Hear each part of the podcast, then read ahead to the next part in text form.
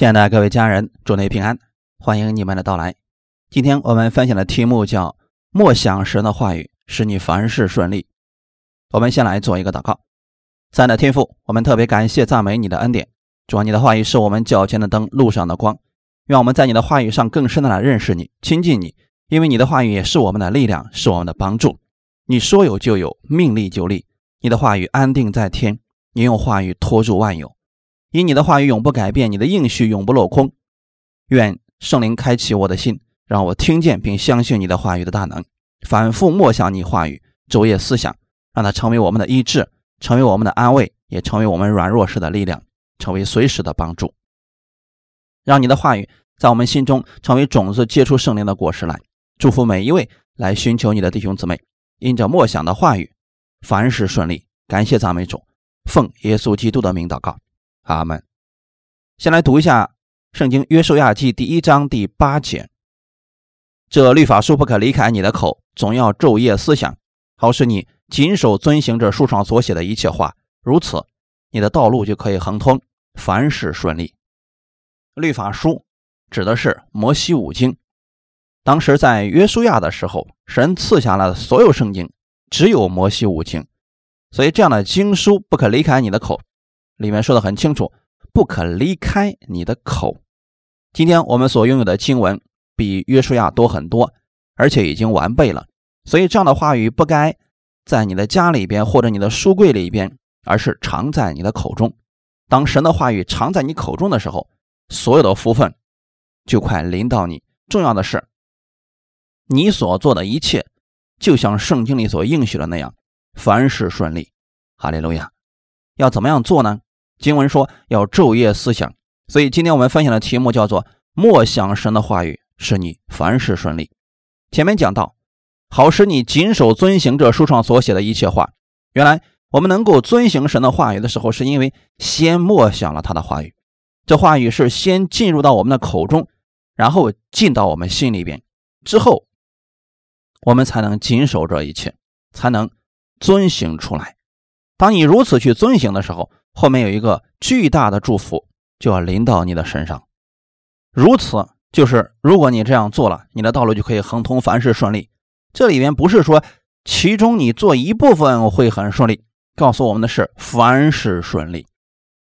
我们看到约书亚的一生，伟大的先知，伟大的带领者摩西死了以后，约书亚成为了摩西的接班人，继续带领以色列百姓进入神应许之地。此时的约书亚其实心里并没有把握，他也不知道怎么样带领这群百姓，因为已经很多年了，他亲眼看到这群百姓真的不好带。虽然他们看见了很多神迹，但他们常常埋怨，抱怨是他们的专长，他们差点拿石头砸死摩西。面对前面的道路，约书亚心里有很多的未知，他不知道如何去行。这个时候神来安慰约书亚，你当刚强壮胆，不要惧怕，也不要惊慌。因为此时的约书亚可能心里真的很害怕，惊慌失措，不知道该怎么办。神告诉他说，因为你无论往哪里去，耶和华你的神必与你同在。那么神在告诉他刚强壮胆的时候，前面就已经告诉了他方法。他告诉约书亚一个凡事顺利的秘诀，就是刚才我们读的本文，这律法书不可离开你的口，总要昼夜思想，这样在你面对的道路上就可以亨通，凡事顺利。我们看不到约书亚那个时候的情况，但我们可以亲眼看到，今天在这个世界上有一个非常奇特的国家叫以色列，而以色列民确实把摩西五经看得非常重要，那么他们在这个世界上也确实是蒙福的一群人。因为在《申命记》的第6章里边告诉我们，你要把这些经文，把这些话语殷勤的教训你的儿女，无论你是坐在家里，或是行在路上，或躺下起来的时候，都要谈论，要系在手上为记号，戴在额上为经文，又要写在你房屋的门框上，你的城门上。原来神对以色列百姓说，你无论到哪里，我要让你看到我的话语。神让以色列百姓之所以能够蒙福，给了他们一个非常重要的方法和秘诀。这段经文是大家非常熟悉的，诗篇第1篇里边可能很多人都会背了，第二节说，唯喜爱耶和华的律法，昼夜思想，这人便为有福。这里边提到的律法和现在所用的律法书实际上是一样的，那个律法不是十诫，而是 Torah， 就是摩西五经的意思，圣经的前五卷书，说你喜爱耶和华这些经文，昼夜默想，这个人便是有福的。有福到什么程度呢？他要像一棵树栽在溪水旁，按时候结果子，叶子也不枯干，凡他所做的尽都顺利。你会发现诗篇的第一篇，刚才那两段经文和我们今天所读的经文几乎一模一样。这是神给我们的一个祝福，神期望神的儿女们在他的道路上是亨通的，他们所做的事情是顺利的，这是神的心意。今天相信耶稣基督的人，可以凡事顺利的秘诀之一就是默想神的话语。所以今天我们重点分享默想到底会给你带来什么。默想能给你带来从未有过的喜乐和平安。我们不仅要听到，要听正确的道，不要囫囵吞枣的听到，要默想你所听见的道。如何来默想呢？其实就是低声默念，可以这样理解，低声默念相关的经文要昼夜的去默想在你的嘴里边，轻声的念这些经文，就是说不可离开你的口。当你如此的时候，必然会给你带来益处。感谢主。很多弟兄姊妹要说，那到底怎么样来做呢？今天我用一段经文来做一个例子，也许你们就可以明白。当然这只是一个例子，你们也可以用其他的经文，用同样的方法进行默想。当你明白这种方法之后，可以用在你所喜悦的各样的经文上，都会使你得着益处。所以我们今天用一节经文，马太福音的第8章16到17节，我们来做一个例子，告诉弟兄姊妹如何来默想这段经文。这段经文是用在什么样的人身上呢？比如说现在你身上有某种疾病，也许你治了很久都没有果效，你可以用这段经文进行默想。当你默想的时候，我建议你把这段经文最好是背过，无论你在什么地方，你就可以随时默想了，因为你不用再拿着经文来翻它了，把这段经文背过，然后随时在你的口里默念，然后来默想这段经文，反复来默想。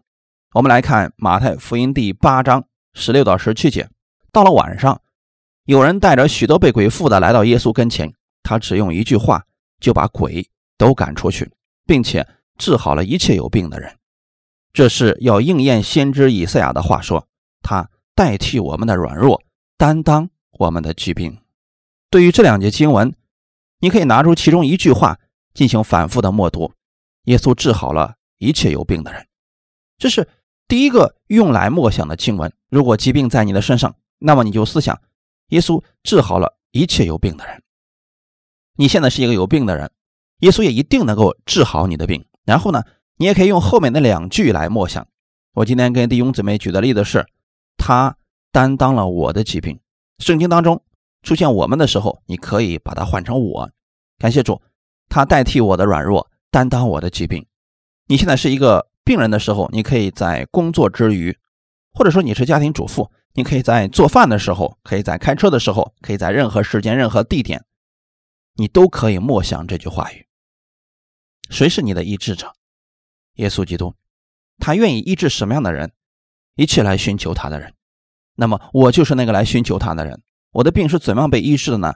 耶稣用一句话医好了所有有病的人。所以今天神的话语就是我的良药，神的话语要医治我。我现在默念神的话语，我正在接受神的医治。哈利路亚！这都是你可以反复默想的事情。所以当你嘴里边含着他担当了我的疾病，他担当了我的疾病，他担当了我的疾病的时候，你要思想为什么他可以担当你的疾病。他在什么时候担当了你的疾病呢？他在2000年前，因他所受的鞭伤，我们就得了医治。这是神的话语，这是神所赐给我的应许。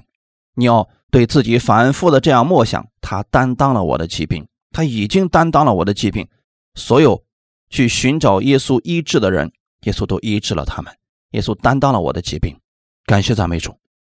在你的脑海当中，你要不停的默念这些话语。他是医治的神，他胜过了一切疾病。当他的手去触摸大麻风的时候，大麻风的病人洁净了。当他拉起一个摊子的时候，那个摊子起来了；当他吩咐死人复活的时候，那个死人复活了。这一切都是耶稣基督用他的话语在医治。哈利路亚！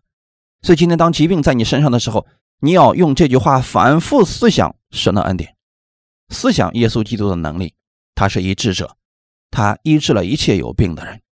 我现在有疾病，但神一定能够医治我，因为他担当了我的疾病，这个疾病耶稣替我担当了，所以我不需要再担当这个疾病，我是健康的。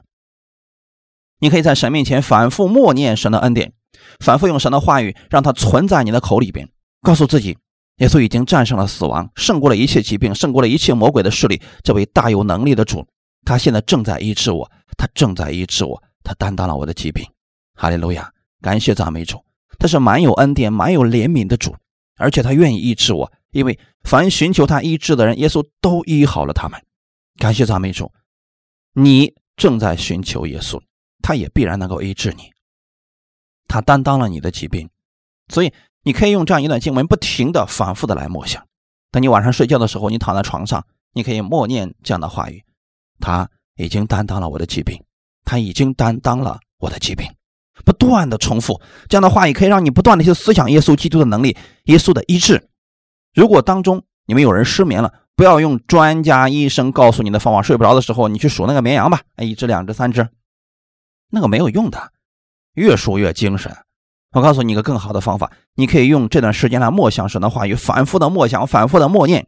你知道为什么吗？因为你这样默念，魔鬼是会害怕的，疾病就得医治了。感谢赞美主，神喜欢你这样不断在口里面默念他的话语。魔鬼非常害怕你这样默念神的话语，魔鬼会告诉你赶紧睡去吧，不用这样默念了，睡着吧。感谢赞美主，无论你睡着也好，睡不着也好，感谢赞美主，都是神的恩典。所以你要用这样一个话语来怎么样呢？反复的昼夜思想，奇迹就在你的口中会发出来。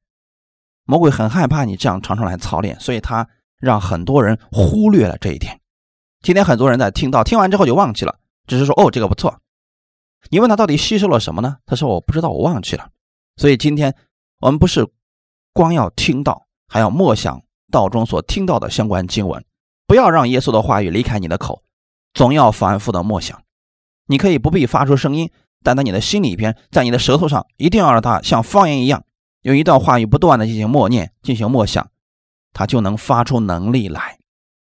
其实今天人们可以随时听到许多的道，比如说你想听某个牧师的讲道，你可能去他的教会就能听着，或者你在网上就可以找到他的讲道。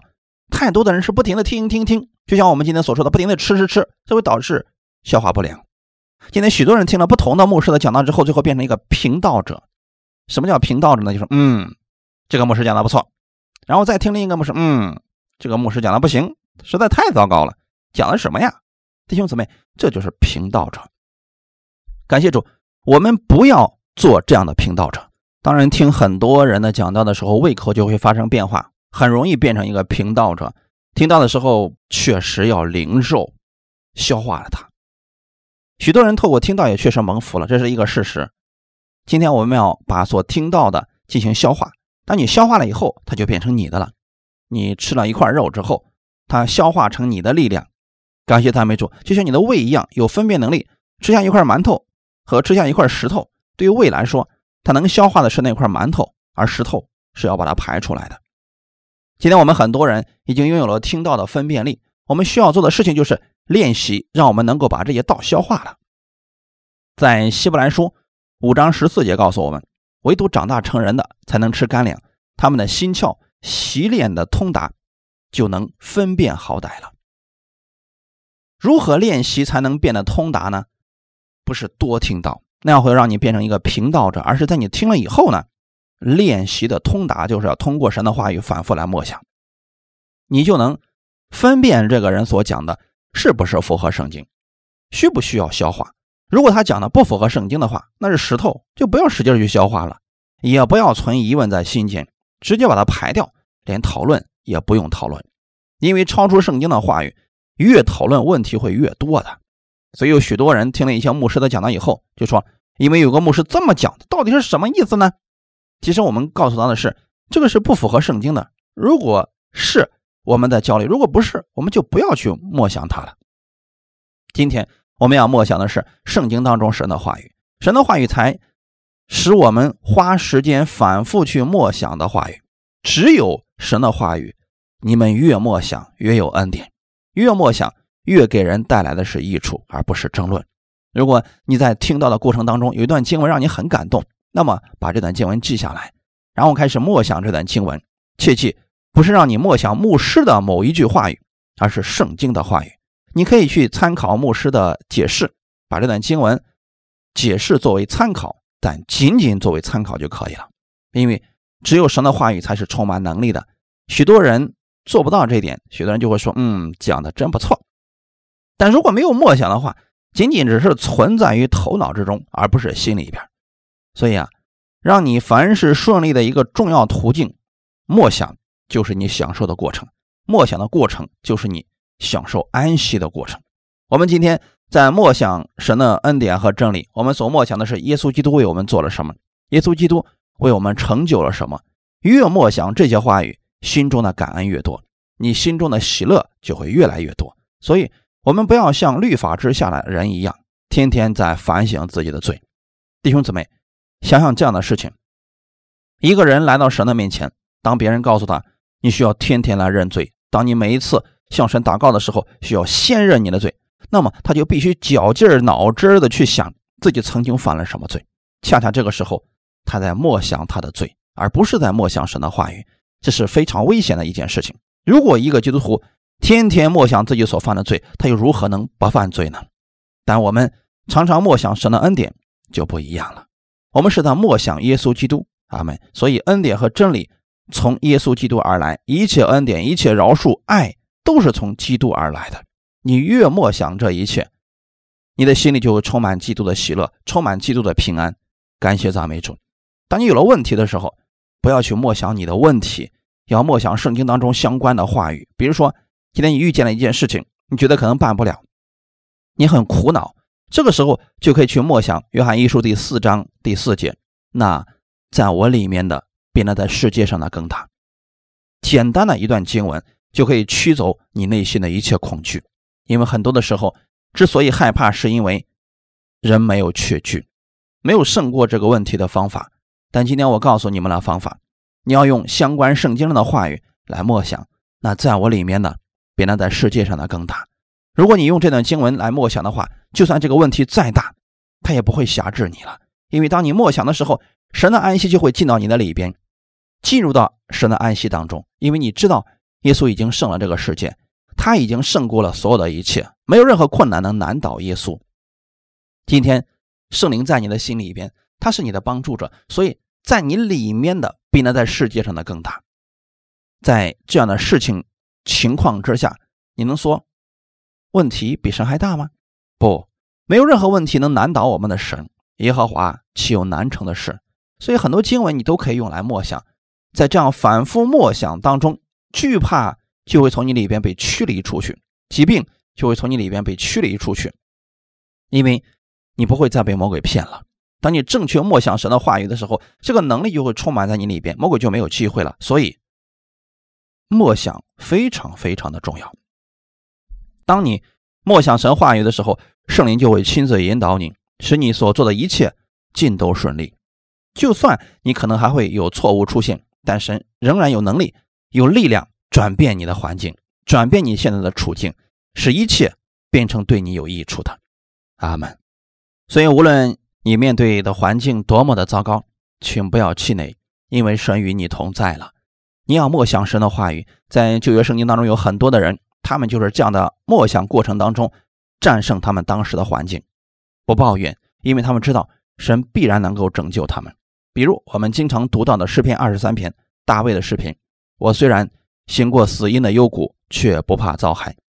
为什么大卫在那样的环境当中不害怕呢？因为他知道神与他同在了。所以他说，在我敌人面前，你为我摆设筵席。虽然当时大卫的问题还没有解决，但他已经看到了答案。他说，我的神要在敌人面前为我摆设筵席。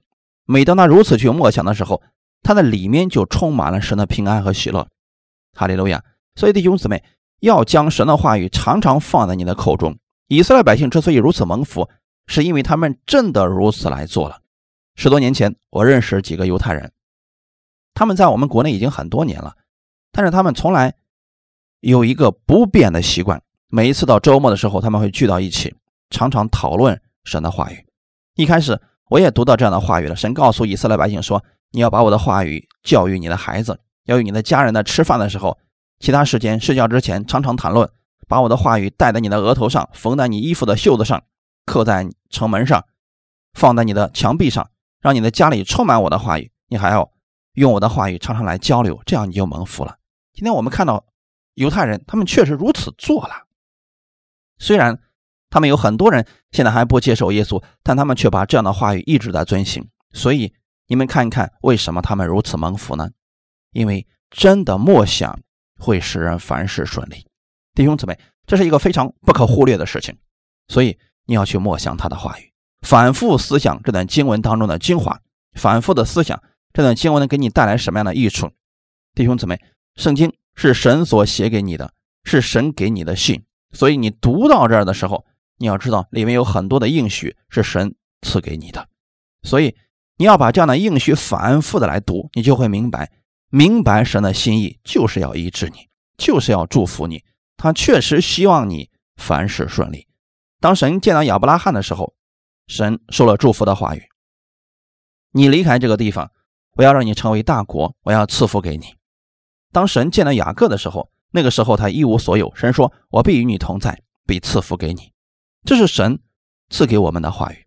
每一个神的儿女，我们都要看到，在神对他们讲话的时候，给他们一个非常清楚的应许，就是神把话语给了这些人，当他们软弱的时候，他们默想神的话语，就会恢复他们的能力。亚伯拉罕也是这样的，当他真的无可指望的时候，他心里一直想要一个孩子，却没有，神又一次用话语来安慰他。亚伯拉罕的，你看一看天上的星星，你能数得过来吗？然后亚伯拉罕开始数星星，1颗、2颗、3颗，最后说数不过来。神说，你将来的后裔就要像天上的星这么多。这就是神给亚伯拉罕的话语。所以每当亚伯拉罕心里有软弱的时候，或者有疑惑的时候，他每天抬头看看星空的时候，就想起神的话语，这些看见就有了信心了。今天我们能够喜乐，能够平安，能够有信心，有一个重要的来源，就是从神的话语而来。你将神的话语常常放在你的口中，你不想喜乐都难，因为神的恩典充满了我们。阿们。我们继续往下看，当你去默想神话语的时候，神就会引导你，使你所做的尽都顺利。中间可能会有一些失误的出现，但这并不影响神的计划。神要让他所有的一切最终都变成对你有益处的。所以人外在的行为是由内在所决定的，没有人能看到你所默想的，但是人们可以看到的是你默想以后所结出来的果实。感谢主，耶稣也讲过，善人从他心里所存的善，他的口里就发出善来；恶人因为他心里所存的恶，从他的口中就发出恶来。所以这一切都在我们的口中，我们的行为都是果子，在我们心里所想的才决定了外在的行为。所以让神的话语充满你的嘴唇，然后进到你的心里边去。神希望你凡事顺利，并且给了我们一个非常好的方法，就是让我们不断去默想神的话语。这个事情是如此的重要，所以神把它放在圣经当中，让我们去读经。我们读到相关的经文，然后不断的默想，直到这段经文进入到你的心里边。真正进到你心里，你是不会忘记的。存在你内心的是什么，你生活的品质也就是什么样子的。这样，当信心的话语成为种子进到你心里边的时候，必然会结出圣灵的果子来。其实就这么简单。很多的地方一直告诉我们说，也有很多人告诉我们说，你要有好行为，你要这样，你要那样，你要有改变等等。这一切其实我们不知道的是什么呢？当神的话语，当恩典的种子进到你里边的时候，你就必然会结出圣灵的果子。彼得前书1章23节说，你们蒙了重生，不是由于能坏的种子，乃是由于不能坏的种子，是借着神活泼长存的道。今天我们之所以蒙了重生，不是坏的种子，乃是借着神那活泼的长存的道，而这个道就是我们的种子。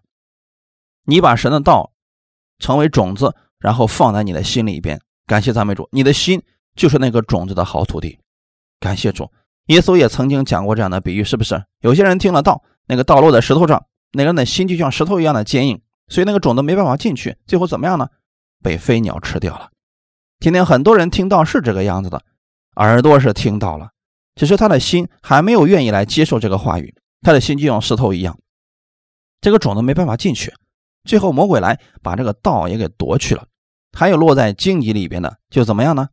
我们听到神的话语之后就犹豫了，我们开始说，这样做的话我们会有很多损失的，不愿意这样来做，因为我们会损失很多事情的。忧虑存在的时候会怎么样呢？你就没有办法结出果实来。还有一些人，当他听了这永生的活泼的道以后，但是呢，他是在土浅石头地上的，听了以后完全的非常的激动，哎呀，讲得真好，回家之后3分钟的热度，读经祷告坚持几天就不做了。但是当逼迫来临，别人讽刺他讥笑他的时候，他很快就被晒蔫了。默想不是一天的事情，而是要长时间来做的事情，要让神的话语在我们心里面扎根。只有好土地，耶稣说，就是人听了道，欢喜的领受，忍耐着结实，有30倍，有60倍，有100倍。这就是我们要讲的神的种子。这个种子不是存在心里面一天然后就会长出苗来，马上就能结实，这不是一天所能完成的事情。这个种子要一直留在土地里边，而且这个种子要发芽，要改变形状，要充满这个土，这个根完全的跟地连接在一起。你听到神的话语以后，反复的来思想，将这话语的种子在你里边生出根来，然后当它生根以后，今天我们还要持续不断的再听到，再来默想，天天如此去行，你就必然会结出果实来，最少也有30倍的。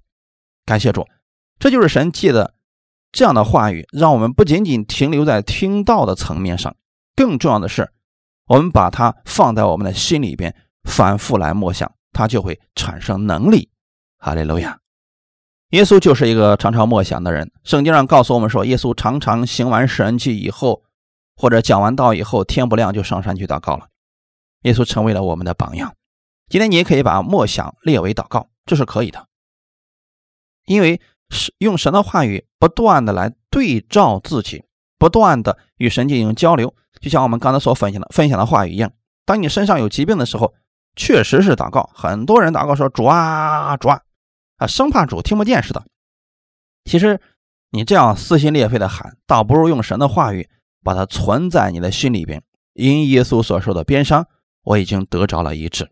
在这里给弟兄姊妹讲一个小小的见证，在我们教会有个姊妹回老家了，当时她的身上出现了一些疾病，因为老家是在农村，离医院也挺远的。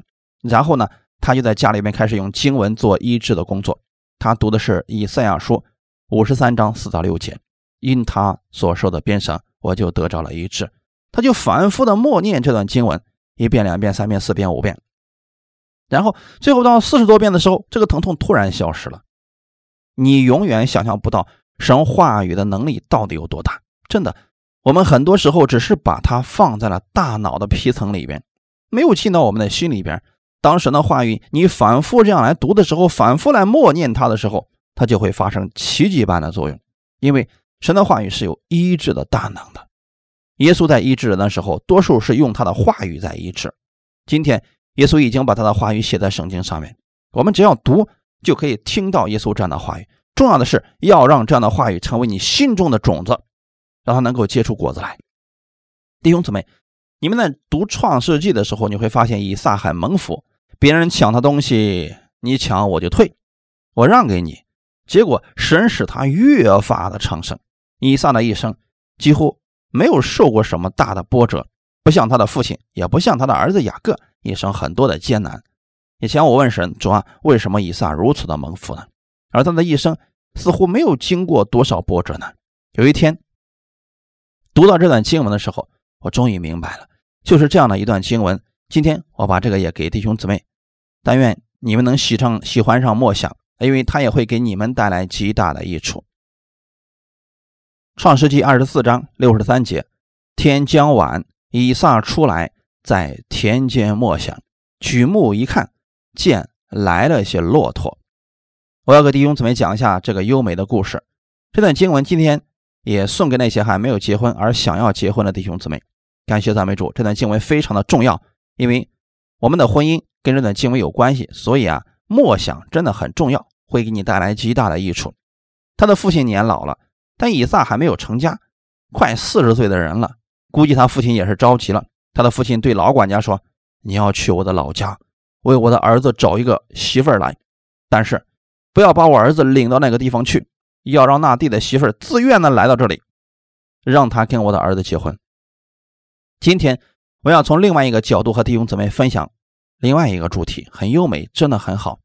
以撒是个顺服的孩子，他没有向他的父亲说，父亲你看看婚姻这么大的事情，你不让我去看看，或者他的人品怎么样，家境怎么样，是个什么样的性格，要让我心里怎么能够放心呢？他来了以后就跟我结婚，只要他愿意来就和我结婚，那我的后半生怎么办呢？他没有和他父亲进行理论，而是把这件事情向神祷告。以撒这段时间的祷告什么呢？他在田间到底在干什么呢？因为他不需要干活，他在家里劳动力很多，他在田间在默想什么呢？也许他在为自己的婚姻祷告。所以特别年龄大的也不用着急，默想神的话语。以撒开始在田间默想的时候，那边正在发生着奇妙的事情。感谢主，这是一个非常重要的事情。一个人在默想，另外一边优美的爱情故事正在发生着。所以你看不见不代表没有发生，要用信心的眼睛看到这一点。以撒在默想神的恩典，他相信神既然能赐给他父亲亚伯拉罕，也必然能赐福给他。这段经文你们可以自己回家来默想你的情况，也可以向神来默想你的婚姻。他的老仆人在那里遇见了一个非常美丽的女子，这个女子也非常愿意来他家，虽然也没有见过以撒长什么样，但她愿意跟着他的老管家来到以撒家里。以撒真的是一个顺服的榜样。他的父亲到结婚也没有说，他到结婚也没有对他的父亲说，父亲让我看看未来那个妻子长什么样，事成之后才能见到是什么样子的。创世纪24章64到65节，利百加举目看见以撒，就急忙下了骆驼，问那仆人说，这田间走来迎接我们的是谁？仆人说，是我的主人。利百加就拿帕子蒙上脸。以撒还是没有机会见到他未来的媳妇儿长什么样子，但是我们知道吗？因为神对亚伯拉罕有一个祝福，而以撒是紧紧抓住了这个祝福。在创世纪的22章，神对亚伯拉罕这样讲的，当时以撒也在场，当时是献以撒的地方。论福，我必赐大福给你；论子孙，我必叫你的子孙多起来，多如天上的星，海边的沙。你子孙必得仇敌的城门，而且地上的万国都必因你的后裔得福。感谢主，以撒亲耳听到了神这样祝福的话语，所以他想要有后裔。这个媳妇儿至关重要，所以他一直在默想这段经文。以撒在默想什么呢？神没有告诉我们，但今天你可以用你的思维来默想神的话语。只是我想告诉弟兄姊妹的是，我觉得他在默想他的婚姻，因为在创世纪24章67节，以撒便领利百加进了他母亲撒拉的帐篷，娶了她为妻，并且爱她。感谢主，为什么以撒会爱她呢？因为这里面有个重要的事情，正好利百加就是以撒所喜悦的，所以就是祷告的那个样子，所以他娶了她以后很爱她。还有一段经文特别提到，以撒自从他母亲不在了，这才得了安慰，因为他的妻子以撒得着了安慰。这就证明了一件事情，以撒心里面对这个妻子非常满意。